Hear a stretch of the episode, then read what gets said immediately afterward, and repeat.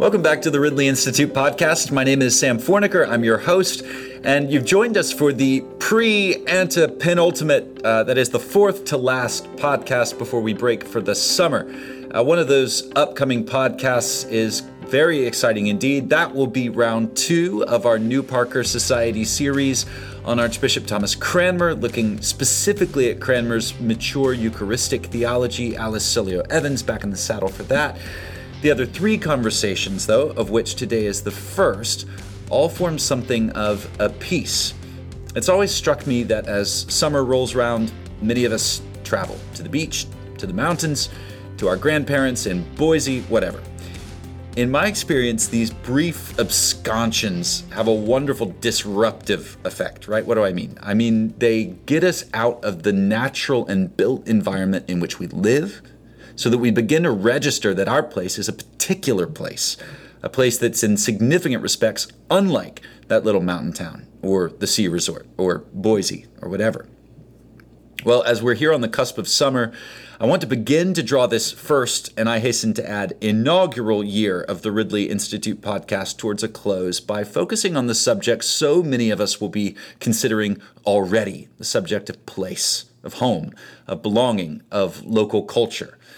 That'll be the driving concern for the next three conversations, our scarlet thread. Today, I'm privileged to be joined by Jake Meador. Jake is contributing editor of Plough magazine as well as editor in chief of Mere Orthodoxy, which is a wonderful online and print publication well worth your investigation. You can learn more at mereorthodoxy.com. Uh, now, Jake is here for many reasons, the most obvious of which is his recent book published in February with InterVarsity Press What Are Christians For? Life together at the end of the world. Um, Jake, really glad to have you on the podcast. Thanks for having me. I'm excited to be. It is good to have you here, Jake. Just um, to get us going, let's let's let's grease the wheels of conversation here. Tell tell us what's the best book. Uh, by the way, this is a cheeky question. It's going to sound like I'm asking you for retractions. I'm not. I'm asking for I'm asking for percolation. Um, tell us the best book that you've read in the last month and how it may be sharpening or clarifying or even reframing any particular element of the argument you made in What Are Christians For? We're going to get to the argument. Again, I'm not asking for retractions, just what have you been reading? How has it deepened or kept you percolating on, on the argument? I'll give two actually. So the first one is a novel called No One Is Talking About This by a woman named Patricia Lockwood. Um, a couple friends recommended it to me. It, so it's a weird book because it's this kind of first person stream of conscious stream of conscience narration by an Instagram influencer. And if I recall correctly, you never actually find out her name or her boyfriend's name. Um, and so the first two thirds is kind of this like hilarious but deeply irony poisoned, very online kind of thing. But then the last third, after the narrator's sister gives birth to a baby with uh, some birth defects that threaten the baby's life, the whole tone, everything about the book shifts dramatically. Um, it's one of the most pro life things I've read in a long time. And I kind of suspect Lockwood would not be altogether happy at that reading of it.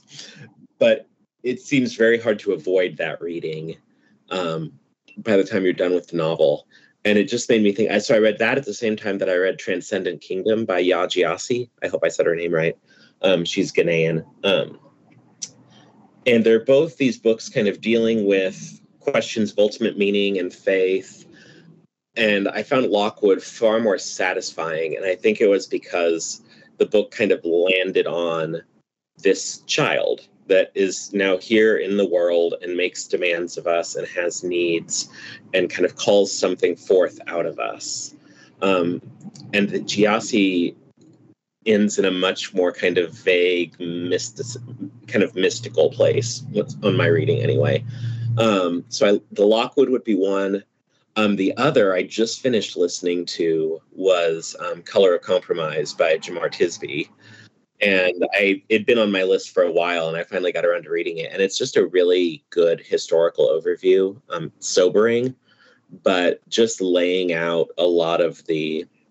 Like, I mean, whatever you think of the broader kind of conversations, it, you benefit from reading that book because it's just laying out the history of kind of the interplay between the white church and race in the US.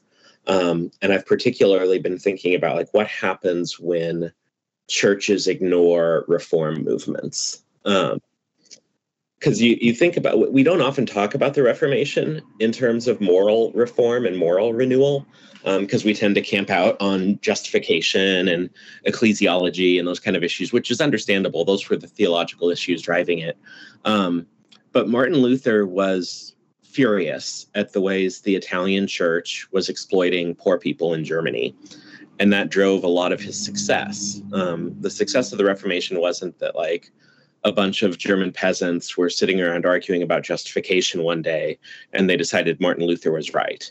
Um, a lot of what drove the Reformation's success was many, many, many, many German people who had been watching their country be exploited for centuries by Italian clergy felt like they finally had someone sticking up for them.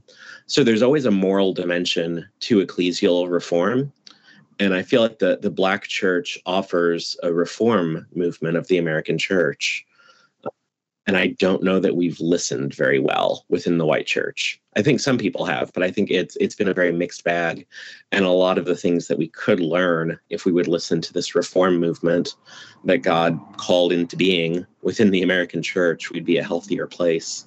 Um, and I think some of the urgency of that was um, driven home to me again by Jemar's book. Um, and even a lot of the ways what Jemar is doing kind of rhymes with what I was trying to do in the intro to my book, talking about the ways that Christianity in the US has often accommodated itself all sorts of injustices and um, corrupt practices. And so th- those have been the two that have been on my mind in the last month. But if you ask me, if you ask me this question later this year, I'd probably have totally different answers. Yeah, no, that's no, that's really fascinating. And you know, so I was going to say, Jake, that I thought of I thought of Tisby when I was reading early on in your book. Um, and a comment that I made to a friend is that your book refracted that whole conversation for me in a really um, interesting way because it took a set of connections that I'd made. In just a minute, I'm going to ask you if you would just give us kind of the elevator speech of the book. Um, mm-hmm. uh, but it took a whole set of conversations that I was already deeply invested in, kind of intellectually, you know, um, mm. About. I mean, even recently with the podcast, um, this has kind of come through. I talked with Jason Baxter in this this book on the medieval mind of C.S. Lewis. So we talked about Lewis's thoughts on the onset of modernity. Uh, you, of course, talk about uh, Lewis a good deal in your book as well. And um, the great the great break, the evil enchantment of modernity, and so on. Mm-hmm. Integrating into that, however, the scholarship stroke conversation on race, as you did, um, that was illuminating. Uh, so, I'd, yeah, I'd love. I'd, I think maybe right at the start, before we get into any of the deeper questions, can can you give us the skeletal structure of the book, uh, yeah. the quick pitch? the way a friend of mine described it is he said the first book was like the Benedict option for Reformed evangelicals, and the second book is like Catholic social doctrine for Reformed evangelicals. uh, yeah, yeah, yeah. It's good. Mixed feelings about both of those descriptions. yeah, I bet, I bet. Probably have mixed feelings because they're those are correct observations, and I don't know it just, what to do. Yeah, you know, it just means there's something in it to make everybody mad, right? That's the that's that's what Catholic social teaching is is so good at, isn't it? There you go. Um, yeah. So the the way that the book started is I was at a Davenant Institute event several years ago, and Brian Dykema made the observation that at the same time that Leo the Thirteenth wrote Rerum Novarum, which is kind of the beginning of modern Catholic social doctrine, um, Leo is a contemporary of Kuyper's and Bavinck's. Mm. So Leo is in Italy in the Roman Church trying to address many of the same problems that the neo Calvinists are trying to address in the Netherlands. Right. The difference is that because the Roman Church has institutional succession, you know, one pope can pick up the last pope's work. So, I mean, even now, like people forget this now, but when he was pontiff, many called Pope Benedict the Green Pope mm. because of how much he wrote on environmental issues and now that's kind of been eclipsed by Laudato Si by Pope Francis, but it's a development. um, because we don't have that institutional succession within the Protestant world, or at least we haven't. Um, a lot of work that was promising and interesting kind of died on the vine. So it started out with me trying to just recover the neo Calvinists and their critique of the revolution. Um, by which they meant like Kuyper, when Kuyper talks about the revolution, he's basically just always talking about France and he's really mad about what happened in 1789, which mm-hmm. fair enough, one should be. Um, but I read Groen, who was something of a father figure to Kuyper. Um, he was named Guillaume Groen van Prinsterer. Um, his books have his books just been put out by Lexham Press in the last few years. And when Groen talks about the revolution, he means this kind of extreme voluntarist turn where reality is basically whatever we say it is. Mm-hmm. So I was like, I want to write a book retrieving that kind of critique in favor of like in the the technical term would be more of a realist, like a recovery of natural law, the idea of a natural order, mm. The revolution. Yeah. So that was how it started and then I was working on it, and I was like, I can't write a book trying to retrieve social doctrine. I was writing it in like 2019 and 2020. I can't write a book like this at this moment and not talk about race issues. And so I started reading more Black church authors. Um, and I remember reading Willie Jennings, and Jennings is a Black theologian at Yale. And Jennings talks about the colonial turn basically being this move where you center yourself and you make everything around you a thing or just matter mm-hmm. that you can play with and shape however you want. And I remember sitting in my study reading that, and I got done and I was like, this is just Groen, mm. but it's applied to the colonial era. Mm-hmm.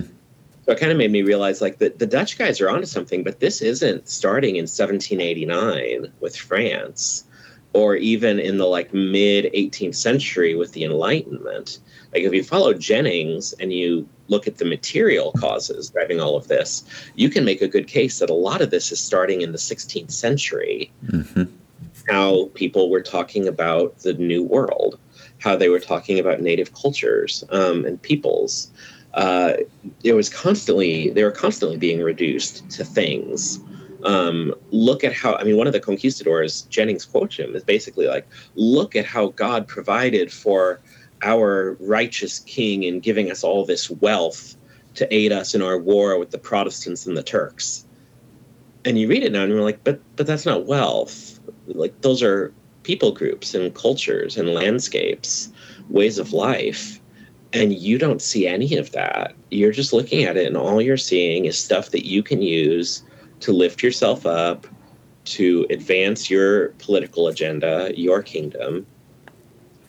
And so it stayed as this kind of retrieval of the Dutch Calvinists against the revolution for um, a more robust doctrine of creation and natural order. But I realized as I was working on it that the Black Church has a ton to say about this and it just lands in a different register because you're dealing with different issues mm. uh, than like what Abraham Kuyper is dealing with in the Netherlands in the 1890s. Yeah. So it's that it's still that neo-Calvinist retrieval. Um, is there an alternative to revolutionary ways of life? But I was just drawing in a more eclectic range of voices to help me make the argument. Yeah, yeah, that's that's that was, so. Thank you, Jake. I mean, I think it's helpful just to have a kind of an overview of the book. So, the, obviously, it's a big book. What are Christians for? It's bristling with big ideas, and right there in the title is this concept of the end of the world. So, I want to mm-hmm. ask a slightly out there question, okay, and see if it prompts anything with like the response. I think it might. I won't pretend to have read deeply, but dipping into Henri de Lubac, and he had this great line in Paradoxes of Faith Christianity is not one of the great things of history. It is history which is one of the great things of Christianity. And um, that line came to me when I was reading your one of one of the discussions of sex in your book mm. um, about the way in which the Christian life liberates a certain living out of sexuality, a, a, a, a new way. Anyway, that line came to me.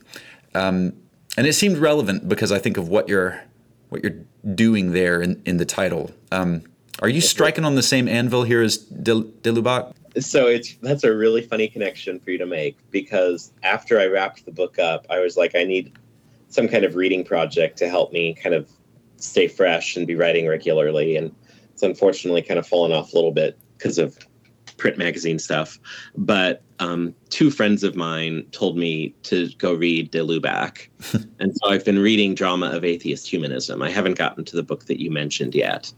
Um, but yes, as I'm reading Drama of Atheist Humanism, one of the arguments De Lubac makes there is that a large part of the kind of modern backlash against Christianity is driven by this idea that he calls atheist humanism, which mm. is this idea that each person has this almost, in some cases, they might not even say almost, um, infinite depth of capacity and capability and potentiality within them. Um, and the good life, the good society is the, is the society that allows people to live into that as fully as they possibly can. Mm. Um, be the best possible version of themselves, drawing on this inexhaustible inner wealth of potential. Um, and Christianity then is seen as not simply a kind of like mistaken, mostly benign kind of set of beliefs, mm. then, but it's actually seen as something dangerous and corrosive of the good life um, because it places limits on our ambition, it places limits on our appetites. It says that there are things that the human person can achieve that we shouldn't aspire to achieve because they're bad. Mm. Um, so, like, I mean, it's not a coincidence that, like, if you, one of the best novels I think that captures a lot of the dynamics today is that hideous strength by cs lewis. Yeah totally. It's not, it's not, a coincidence that the poem that that phrase comes from that hideous strength is about the tower of babel. Because mm. you, you can look at genesis 11 and see that as a kind of ur text for a lot of the issues that we're having now. Even as you talk about de lubac's idea of atheist humanism he in many ways he's describing babel. Mm-hmm and so yeah i mean that hideous strength is never far from my mind. And as i'm reading de lubac i'm finding lots of overlap. Um, but i had not read him when i was writing the book. No a, a, friend of mine like when i asked him about the idea he he just immediately went to lubac and was like you're going to love this.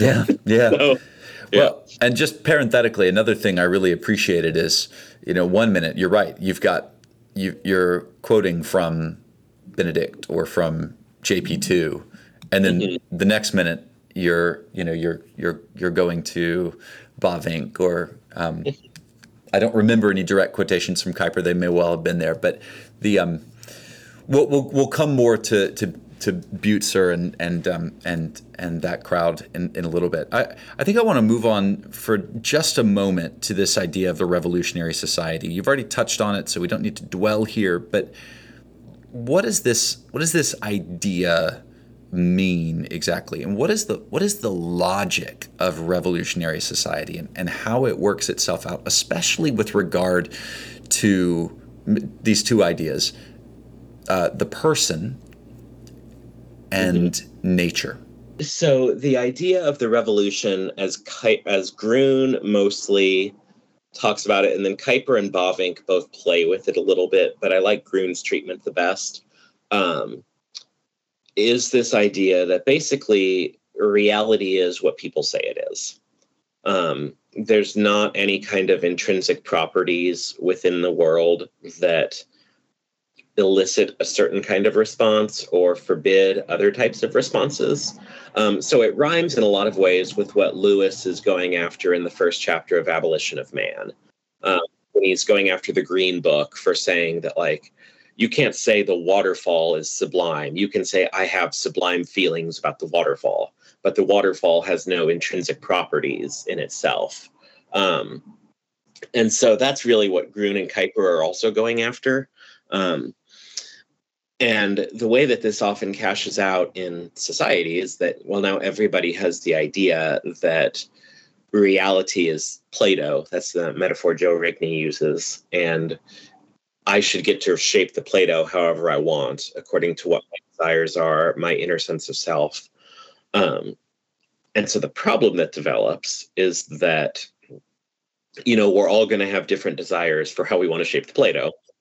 So we're all going to be kind of at odds with one another.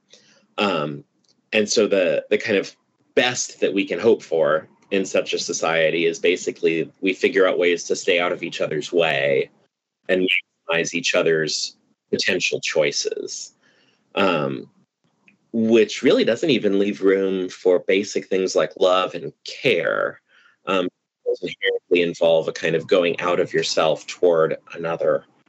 Um, another thing that happens a lot, and this is where churches get hit hard, um, is we have this idea because we have this inner wealth of potential, there's this kind of inner, true, authentic self resides inside each of us. Is that the and buffered self? I wouldn't. This is a slightly different conversation um, than what Taylor's doing. Although it'd be interesting to compare those now that you say that. Um, I'm thinking more of kind of the idea of authenticity. So there's this idea that I have this kind of inner self that is the true, authentic me and society is repressive and doesn't allow that authentic self to exist in the world. Nature is oppressive and doesn't allow that authentic self to exist. And so we have to refashion society, we have to reimagine nature um, to make them maximally conducive to that kind of inner authentic self being let out into the world. I mean, the very obvious place to go with this, of course, is transgender debates.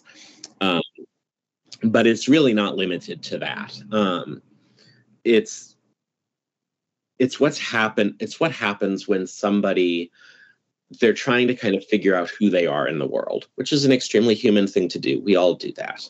Um, but what I want to suggest we should do is a lot of the answer to that question is going to come to us from outside. Um, it's going to come to us from observing our family. It's going to come to us from observing our place, um, the culture that surrounds us. It's going to come to us um, from the responsibilities that we grow into as we age. There's going to be all sorts of external sources flowing into us, helping us develop an idea of who we are.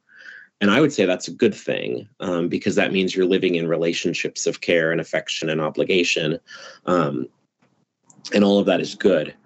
Um, what happens under the revolutionary society is you ask that same question who am I? What am I supposed to be doing with my life?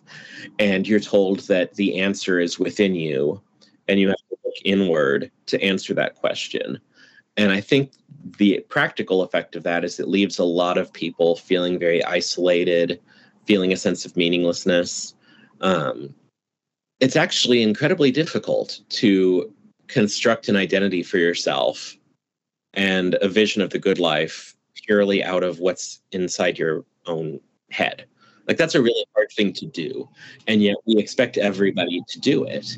Um, and I think a lot of people it crushes them understandably so, because we're not meant to live that way. It's not good for us to be alone. Um, that's creation account. And so, what I'm trying to do in suggesting an alternative to revolution is to restore the idea that it's actually good, that it's not up to you to define who you are. Um, you could put it in the terms Alan Noble does in his book, "You Are Not Your Own," and that's actually very good news. so, was it was it Bavinck, who went back to that notion of Catholicity as embracing the whole, not not just sort of kataholos in the sense of the whole sort of geographical expansion of the church, but um, but of the whole person in every area of life. And I think you you go to is it Cyril, right? I, I will just I have to make a plug for this, right? Because I'm a good Anglican. I went and yeah. I went and consulted my uh, my dusty copy of John Pearson's exposition of the Creed, and um, which you know for a couple hundred years was at least was what you would read if you're studying divinity as an Anglican clergyman, and um, and I, I, just interestingly, um, it's right there as a notion uh, that he gives as a as a sort of legit consideration of what Catholic, the term Catholicity denotes in the creed, um, which I thought was quite uh, quite interesting. The church hath been thought fit to be called Catholic in reference to the universal obedience which it prescribeth, both in respect of the persons, obliging men of all conditions, and in relation to the precepts requiring the performance of all the evangelical commands. And then he quotes, and then he quotes Cyril. Interestingly, um, is this what you're getting at? The notion of mm-hmm. uh, a kind of whole formation? Yes. So, um, this is something I got from Bavinck. He has an essay on Catholicity where he deals with this. Um, trying to actually just find the quote now. I, I, shared it with a Catholic friend, and he rolled his eyes at me and was like, "That is not what Catholic means." um, and you to to which you can just happily say it is not only what Catholic means. But, uh, right. Um, so yeah, I'm not going to find it just off the top of my head now. But yeah, the idea that Bavinck has in that essay is that Catholic Christianity, um, one meaning of it is that it encompasses all of life. It is truly universal. Hmm. So yeah, I mean, it's interesting hearing you read that excerpt from that volume that was popular in Anglican circles because it, it, kind of. I have a, a close friend who makes the argument that historically speaking, especially in its early days, the Anglican Church was simply the Reformed State Church of England. Mm. And it was as much a part of the magisterial tradition as Switzerland or South Germany was, or hmm. Scotland. Mm-hmm. And you kind of get these innovations later on where you get this idea of Anglicanism as like a via media or things like that. Mm-hmm. Mm-hmm. I mean, I'm PCA, I don't have a dog in this fight, but my I have friends in the Anglican world who dispute that and say, no, historic Anglicanism as it existed in the 16th and 17th centuries is basically part of the magisterial tradition alongside the Lutherans and the Reformed, yeah. um, and shouldn't be understood as a separate thing. And so it's interesting to hear Pearson and Bavinck saying very similar things. Oh yeah, yeah, yeah, Catholicity.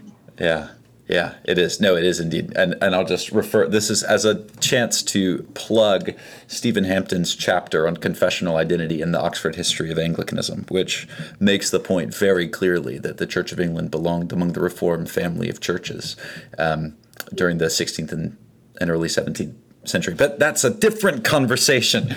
Coming back to the point, I'm really interested to get to place. I, if we have time later, I'll ask about James Davison Hunter because um, I mean, such a such an interesting uh, man with with so much to to touch on there.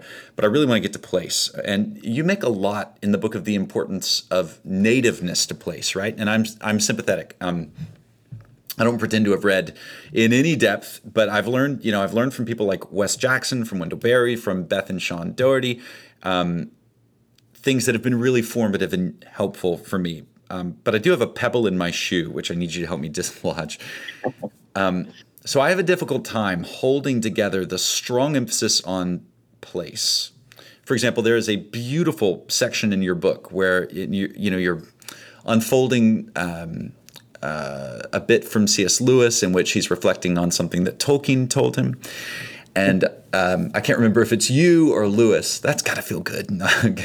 uh, I can't remember if it's you or Lewis who says, you know, the connection. If your if your family has been raised in this area, and they've grown this food on these hills, I mean, it, there's a real sense in which you know this land has become a part of you, right? Um, mm-hmm. And uh, and so nativeness in that sense is um, mm-hmm. intrinsic to our identification of ourselves as persons and and so on. Um, so I have a, I love that. At the same time, I have a hard time holding it together uh, with Scripture's call to hospitality, which, of course, you know, the original word is philoxenia, stranger love. And um, so is, I think it's uncontroversial to say, bedrock for a scriptural ethic, but it would seem to presuppose an otherness that jars with, for example, you know, the the picture of the hills which have fed our ancestors in that lovely section. So I have my my own hunches about how that can be resolved, but I have a feeling that you've given this some thoughts. I'd love to hear your your reflection. Yeah. Two things then. So the first thing I would say is that Um, so Berry has an essay called The Way of Ignorance, where he talks about how we are dreadfully limited people with very limited knowledge of people, of places, of ourselves. Um, this is something Walker Percy talks about in Lost in the Cosmos. We sometimes it feels as if we know about know more about stars that are millions of light years away than we do about ourselves. Um, and so, because of all that ignorance, it can be very hard to know how to act for someone's good or act for a place's good um, because we labor with so little knowledge. Mm. But I think experience, um, patience, long observation, those all help us grow in knowledge. Hmm. And so I think it, it, no, I mean, it can also lead to a kind of insularness and a kind of bigotry that closes you off to the outside, which we'll get to in a second. But I think you are better able to discern how to love your neighbor if you have had enough time to know your neighbor. Mm-hmm, um, mm-hmm, mm-hmm. You don't have that knowledge. I mean, I just think about, I know of many stories of well intentioned pastors saying something that was hurtful or harmful to someone in their church. And usually it's able to get patched over because it was an innocent mistake. But that's the kind of thing I'm thinking of is just the ways in which our ignorance um, causes us to act harmfully without meaning to. And so, as we become less ignorant about our neighbors, about our places, um, I think it becomes easier in one way to love those places well, simply because you're knowledgeable. Um, I mean, it's even like when I'm learning to, this is perhaps a silly example, but maybe not. Like when I'm learning to do cook a new dish in mm-hmm. our kitchen. Um, if it's the first time I'm making it, I'm probably going to screw up two or three different things, and it may or may not be something we can eat for dinner. I've kind of learned like the first time I make a recipe, I have to make it late at night because I'll probably screw it up, and it won't matter if it's just late at night for me. But if it's for our family and I screw it up, it's like, okay, let's throw the kids in the car and go get Chick fil A. so I think you need the patience and the endurance to be able to observe people in places long enough to know what they need, mm-hmm. um, how to support them. Now, the second piece in this, this is something I heard uh, Anabaptist pastor say once. He said, um, "The more, the stronger the center, the more daring the outreach can be." Mm. And so, for this pastor and his community, they want to protect and preserve a really strong, thick community within their church precisely because that's what allows them to take more risks when they reach out. Um, and so I think there's, I mean, thinking about something like hospitality, um, some of the most delightful memories I have of being welcomed into somebody's home um, most of them, in fact, I think, are memories of being invited to somebody's home who either had lived in that place for a really long time mm. and so kind of developed a way of life there that they were able to receive you into, or it was somebody who was just very intentional about trying to make their home feel like a real place and not just a kind of consumption hub. Mm-hmm. And so you're able to be received into something um, rather than just like walking into a dining room and sitting down for your kind of necessary refueling before you leave and go about your business.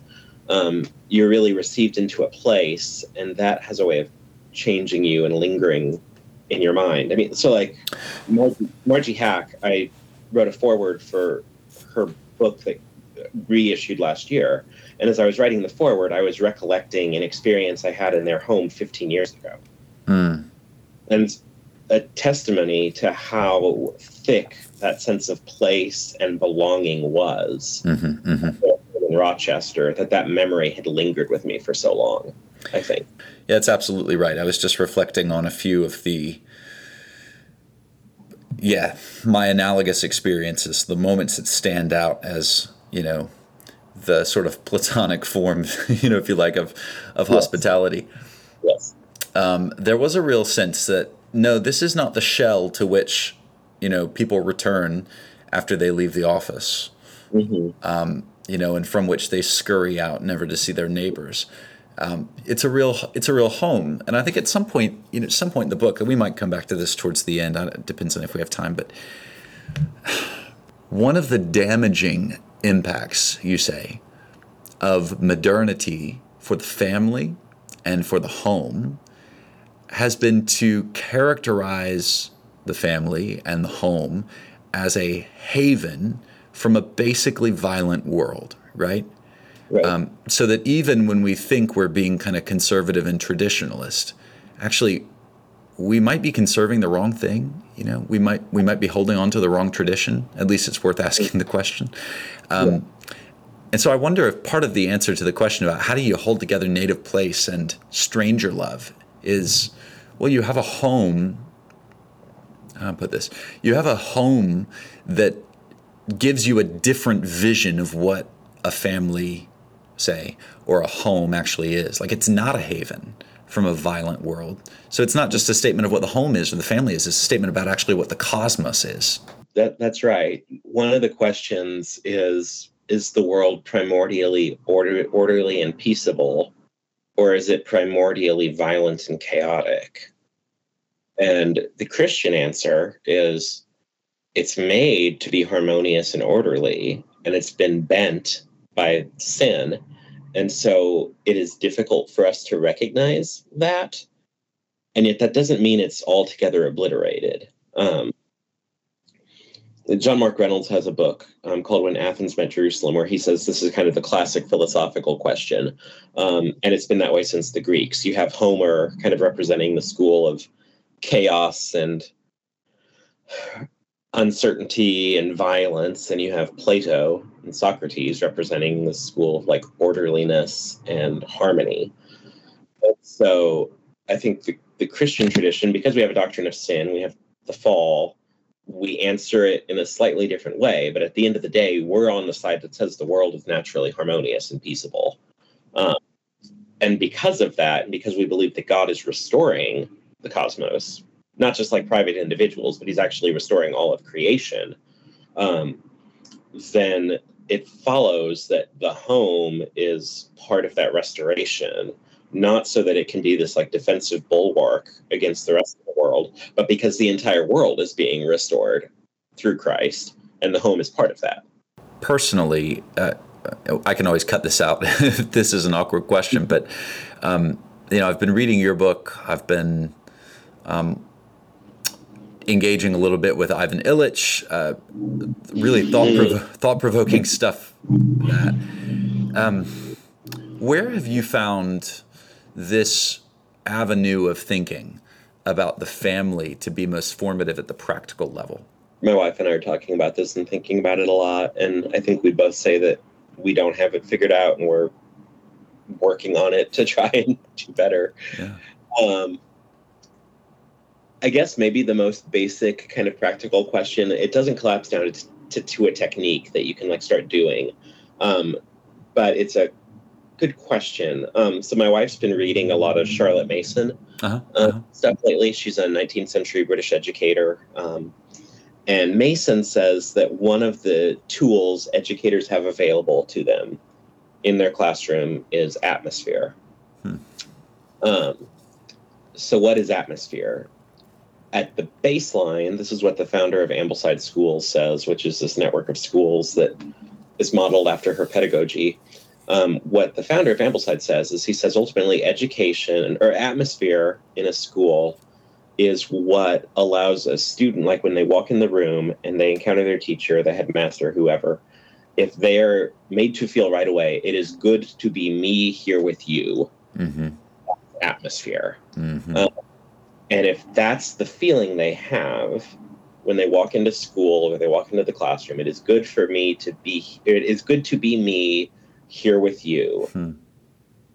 Then the educational task changes because now you're picking up this book together and it's good to be me here with you learning about math, learning about Spanish, because these things are intrinsically interesting and good, and we're going to get to enjoy those together. Mm-hmm. I think that's the starting point. If it if it is good to be me here with you in our homes as we share a meal, as we welcome somebody in, as we play a game together, um, I think that probably is the the foundation, and then a lot of the practical stuff is just going to be prudential and have a lot more to do with like your phase of life. Yeah, yeah. Probably it does like hard and fast rules because like with us now we have four kids. They're age two to nine. Yeah. Um, it puts constraints on some of what you can do, particularly during COVID. Um, and so our house and family life did not look the way we wanted it to during that. It still doesn't in all ways. Um, but it's just phases of life are different, and there's things you can do during some phases that you can't in others, and that's okay. I, I love Charlotte Mason, and um, I I just go back to well, so since getting exposed to Charlotte Mason, I have left behind trying to entice my children to love things with different things. No, the thing that's lovely is the thing that you ought to love, you know? And um, Mhm. and actually it comes back to I think you use the expression something like car, uh, I'm going to butcher this, but like carving close to nature. Um, maybe think of the Hopkins poem um, uh, where you know he talks about the foot cannot feel being shod. Um, you talk about the difference between a sailboat and a and a steamliner. One has an elegant, it's above nature, and yet it cuts close to the grain of nature, as it were. So there's that great line about you've got these two types of ships, the sailboat and you know the steamliner. One cuts closer to the grain of nature, and it sent me back to Charlotte to this bit in Charlotte Mason where she talks about the boy who wants to be a sailor, but of course that means he's he's got to be he's got to be fine with spending time out in the cold and and getting wet. And so ch- childhood, I mean, education will involve that. I mean, we would see that kind of crassly as, oh, he's just got to toughen up. But no, it's not what she's talking about.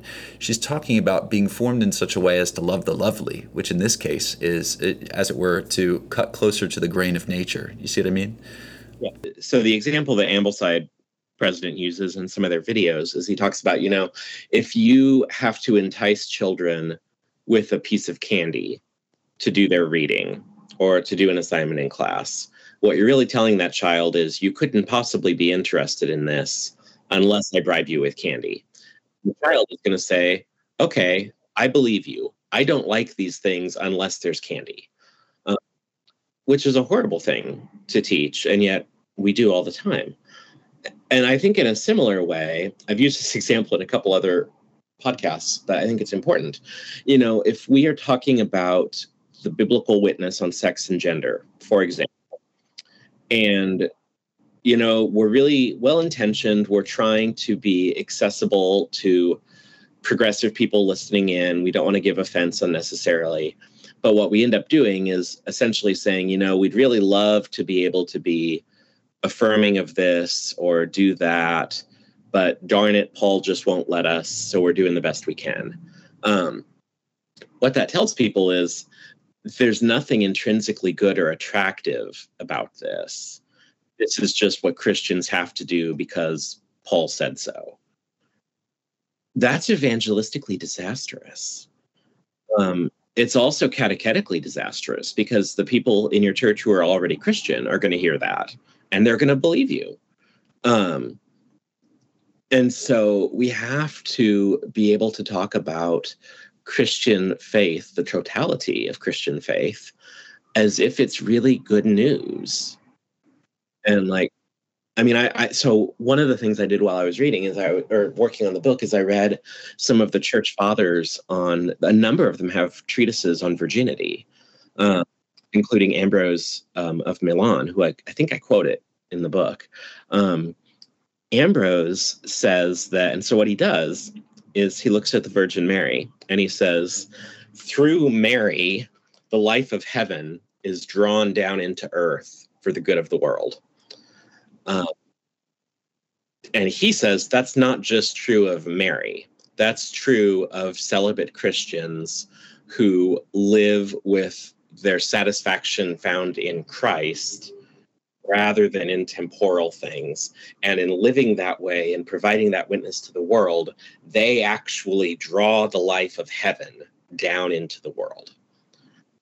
Um, the practical problems that arise for somebody living celibately in the church remain and so that doesn't let your church off the hook for like having to think through those things but i think probably it changes the way that that calling is talked about and thought about if people are hearing wow as a single person in the church living a celibate life i'm able to draw the life of heaven down into my community in a unique way that's really beautiful and really powerful um, and I don't think that we've given a lot of people that kind of teaching. And so a lot of the time, it kind of ends up being very similar to that teacher who has to bribe the students to get them to study something. Um, implicitly, we're telling them the good thing you want here is candy. Um, and because you have to do X, we're going to get you to do it with candy. Yeah, yeah. And I think you say this in the book, but I mean, how beautiful it is, right? That one of these states of life, the married state, reaches back to creation. Mm-hmm. The other points forward to the eschaton. I, I think I'm getting this from you. I'm, I'm reading yeah. a number of things at the moment, but I think that's O'Donovan. That's O'Donovan. That's O'Donovan.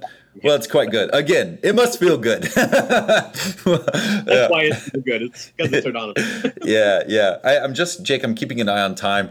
Um, there were there was a question inspired by Olivier Clement, which I wanted to ask. I'm not going to get to. There was another from Hunter. I'm not going to get to it. But um, Kingsnorth, I've been uh, eating up uh, everything that I can get my hands on from Paul Kingsnorth lately. So uh, I'll ask you the Kingsnorth question. So the book wraps up on a juxtaposition, a contrast between, on the one hand, what what Kingsnorth calls the you know the machine, and on the other hand, the outlines of a profoundly Christian politeia, you know, common life defined by certain common objects of, of love. And I think, unsurprisingly, to me, by that point, the last word went to geography. Geography is the one factor which most determines your proximity to your neighbor and which shapes your relationships to those neighbors. So here's the question how can relearning our geography, or maybe even learning it for the first time, make Christians more effective as disciples of Jesus? And kind of built into that question is a little sub question What kind of shifts will that entail in our thinking about scope, size, convenience, and the like? Well, maybe start here. So, something that has been interesting to me. So, over COVID and now kind of coming out of it, I've gotten very into making cocktails at home and cooking at home. Mm. Already really liked barbecue and smoking prior to all of this. One of the things I've noticed with all of those is because you're using real things that you can like hold in your hand, um, when you get done, you have a very clear answer as to whether you've succeeded or not. Like the first time I made a brisket, I did not trim it nearly enough. There was far too much fat. The fat didn't render while it cooked, even though I was a hawk about the temperatures on my smoker. Um, it didn't matter because I trimmed it badly. And so when we served it, it was fine, there's just too much fat left on the meat. Um, I know if I succeeded or not at that point and I know how to do better next time. So the second time I did it, I was kind of fanatical about slice like the trimming, and it was a much better result. Um, when you're working with real things like that, you know whether you're succeeding or failing. And I think because, particularly if you're a knowledge worker, um, particularly if you live a kind of life where you're seldom working with like tangible things that you hold in your hands. You can go long chunks of time working on something and having no real idea if you're actually doing good work or not. And so I think when we think about geography and neighborliness, um, those are like tangible things. You know your neighbors or you don't. You have relationships with them or you don't. We don't know as many of our neighbors as we'd like because we've got renters on both sides, and some of these things just make it hard. Um, but like those are things where you can like you know you you had a conversation with your neighbor that day or you didn't yeah um, yeah yeah yeah people feel comfortable i mean so this was hilarious the other day um, the house not immediately next door to us but the next one down um, they have a their youngest is the same age as our oldest boy uh-huh so they are like running between each other's house all the time which we all just love it's wonderful but the other day Theo comes up to our back door and knocks, and I thought he was wanting to play with Wendell. So I open the door and I start to tell him that Wendell's not here. And he stopped and he's like, No, I wasn't asking about Wendell. I go, Oh, okay, buddy, what do you need? And he holds up this honey stick and he's like, What is this? And I'm like, It's it's called a honey stick. And he's like, Is it edible? I'm like, Yeah, you just trim the top off of it and then you can eat the honey that's inside. Okay, thanks. And he leaves.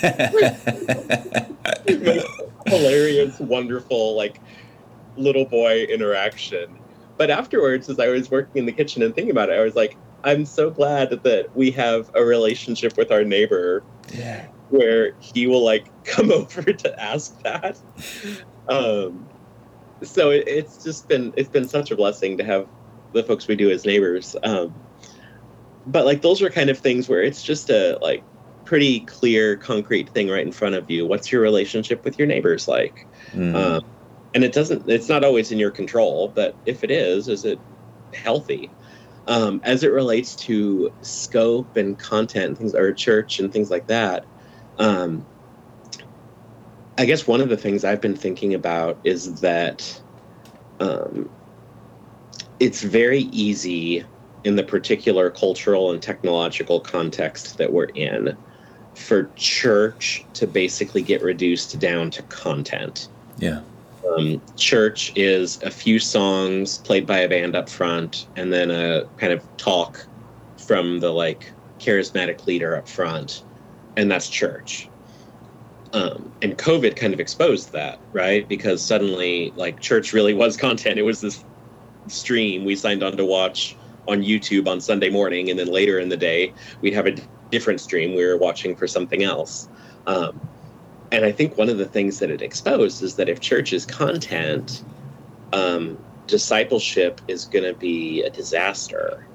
Um, because if everyone is only being discipled by content, there's not a church in the world that can produce enough content to keep up with MSNBC or Fox News or mm-hmm. Twitter or TikTok or whatever. Um, churches will lose content wars every time, every time. And so, like, that can't be what church is then, right? Like, it has to be something else. Um, but if it's not content, then we have to ask, well, what is it? And I think, particularly as your churches get bigger, that probably gets, which maybe goes back to what you were saying about Keller's article about the challenges as a church grows for discipleship, um, it becomes harder and harder and harder for it to not just be content mm. because of the size of the audience. Um, so, like Mark Sayers, who's a missiologist and pastor in Australia, he thinks we're just headed for an era of much smaller churches um, out of necessity because churches are going to start realizing we can't win the content war. And if we're not going to win on content, there's something else we need to be doing. Um, so, and I mean, my church is like 200, 225 people. So we don't know a ton about, or I don't know a ton about what this looks like in larger churches. Um, and I'm sure there are things that can make these kind of problems better or worse. But like that, I that I think is one of the challenges that again geography probably helps us with. Is like, you know, there can only be so many people living within this certain distance of our church or our home. There's only so many people we can fit in our home or our church for a yeah. gathering. Yeah. Um, um, Wendell Berry will talk about. Um, he says that land needs a certain eyes to acres ratio to be healthy. That's good. Yeah. And so I think there's probably something like that in a lot of areas of life where you kind of need a certain eyes to acres ratio for it to work. Jake, I think on that note, we ought to draw to a close. I've um, I had the privilege today of speaking with Jake Meador, editor in chief of Mere Orthodoxy and author of What Are Christians For? Life Together at the End of the World, recently published with InterVarsity Press. Um, Jake, thanks again for joining me. Thanks for having me. This was fun. Um, folks, join us again in two weeks' time. I'll have the pleasure of talking with Gracy Olmstead, author of Uprooted Recovering the Legacy of the Places We Left Behind. Gracy has a marvelous Substack newsletter, if you're on Substack, called Granola, which I warmly recommend if you'd like to get to know her work prior to that episode.